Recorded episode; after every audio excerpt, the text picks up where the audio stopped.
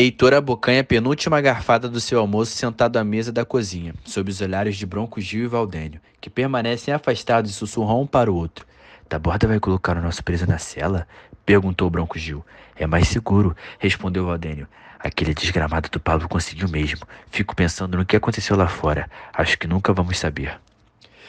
Valdênio termina de preparar uma marmita e entrega a Bronco Gil, que a levará para Melquide.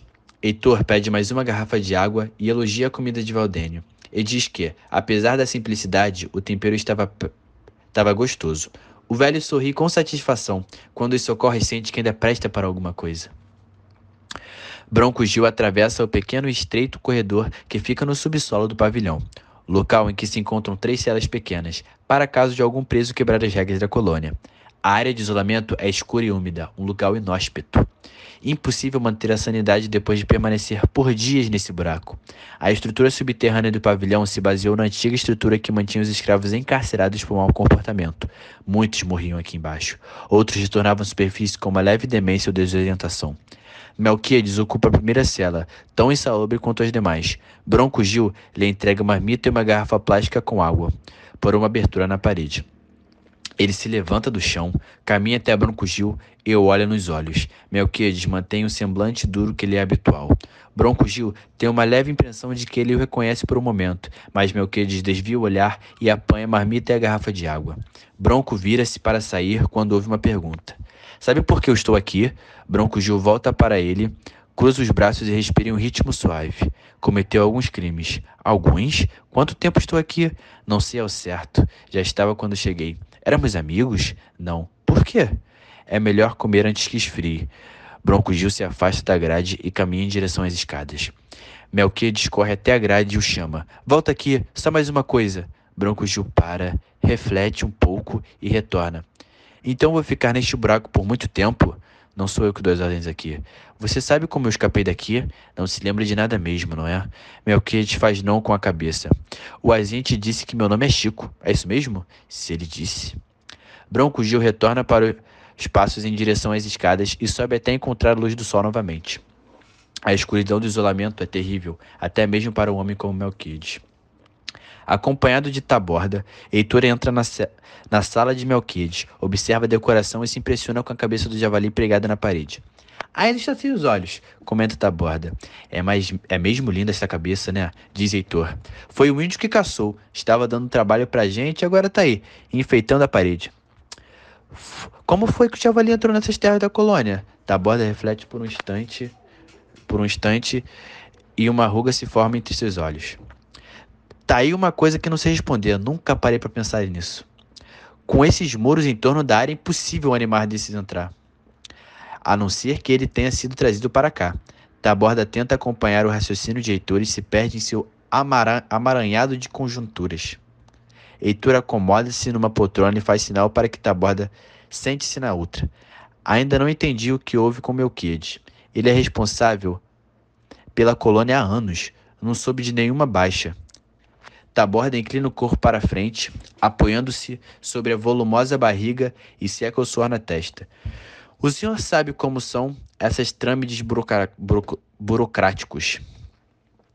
Ele envia uma carta debaixo do serviço, mas não sei se chegou ao destinatário. Estamos mesmo isolados aqui. Nem os telefones funcionam. E o correio há quatro meses não passa. Nem mesmo o caminhão de lixo, acredita? Ele precisou se afastar por quê? Depois de anos prestando um excelente serviço à comunidade, o Sr. Melquede estava um pouco, digamos assim, estressado. Precisava se afastar de tudo isto aqui. Heitor dá um tapa na própria perna como se despertasse. Não me admira. Este lugar, depois de algum tempo, deve levar qualquer um ao desespero.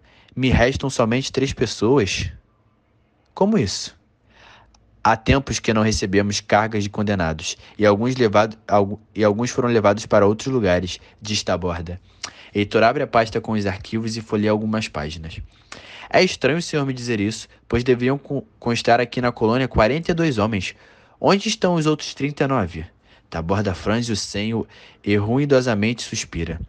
Heitor o observa com um ar impassível enquanto aguarda pela resposta olha para o arquivo aberto e confere em algumas linhas informações pertinentes ao, aos apenados. Taborda recompõe-se, ajeita-se na poltrona, puxa a perna direita sobre a esquerda e assim, esforçando-se em forjar alguma naturalidade, começa a falar: 39? Bem, eu não sei dizer. Como assim? Você não é o que. Você não sabe o que houve com os outros 39 apenas apenados que estavam aqui? Como eu disse, muitos foram transferidos e. Mas esses homens ainda não estão aqui, judicialmente falando? Heitor bate a ponta do dedo indicador sobre os arquivos. Taborda sacode a cabeça em concordância, visivelmente desorientado. Tivemos alguns problemas. Quais? Uma pandemia gagueja.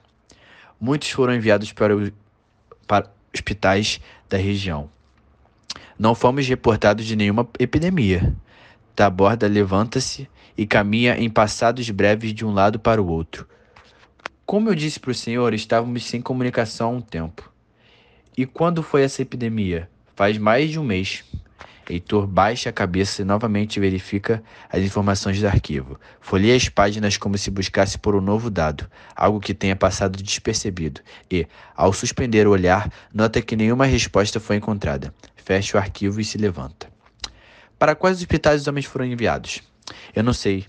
Isso tudo era Melquides e ele. e ele o quê? Agente. Ele não está mais aqui. Não sei onde estão os homens. Heitor aproxima-se de Taborda e olha diretamente nos olhos de um modo acusatório intenso. Agente, o que diabos aconteceu aqui? Taborda prende a respiração e num impulso barulhento, fazendo Heitor recuar um passo para trás. Eu já disse, senhor, uma epidemia. Os homens foram levados para os hospitais da região e somente um o meu superior tinha as informações. Eu só, eu só acatava as ordens dele. Eu juro. Heitor suspende o arquivo diante do rosto de Taborda e o sacode no ar. 39. Eu quero saber dos 39, senão ninguém arreda o pé daqui. Prevendo não obter mais nenhuma informação, Heitor retira-se da sala, deixando Taborda de pé com o rosto suado, o coração palpitando e sobre a cabeça uma densa nuvem escura que o esmaga contra o chão. Talvez devesse contar toda a verdade ao oficial, mas isso o condenaria, já que seria apontado como cúmplice de Melquiades. Se omitir, os dois presos que restam darão um jeito para que a verdade venha à tona. Porém, tanto ele quanto os presos querem Melquiades morto, e isso nunca esteve tão perto de se concretizar. Bom, então, comentando aqui o capítulo 10, começa bem tranquilo, né? Com o Bronco Gil ali indo entregar a marmita para Melquiades. Até tudo bem, entre aspas, né? Ele entrega a marmita e Melquiades pensa né, reconhecer Bronco Gil. Bronco Gil dá, se segura ali, eles trocam umas palavras, tudo bem. Mas o tenso desse capítulo mesmo é o bate-papo entre Taborda e Heitor, né? Quando os dois entram ali para conversar e no início até tudo bem, né? Fala do javali da parede, pá, meio contraído. Mas aí Heitor começa a pressionar ali da borda para ele falar o que aconteceu com esses 39 presos. Acontece que nesse capítulo aqui eu não posso dizer o que aconteceu. Para isso é o capítulo 11 para baixo.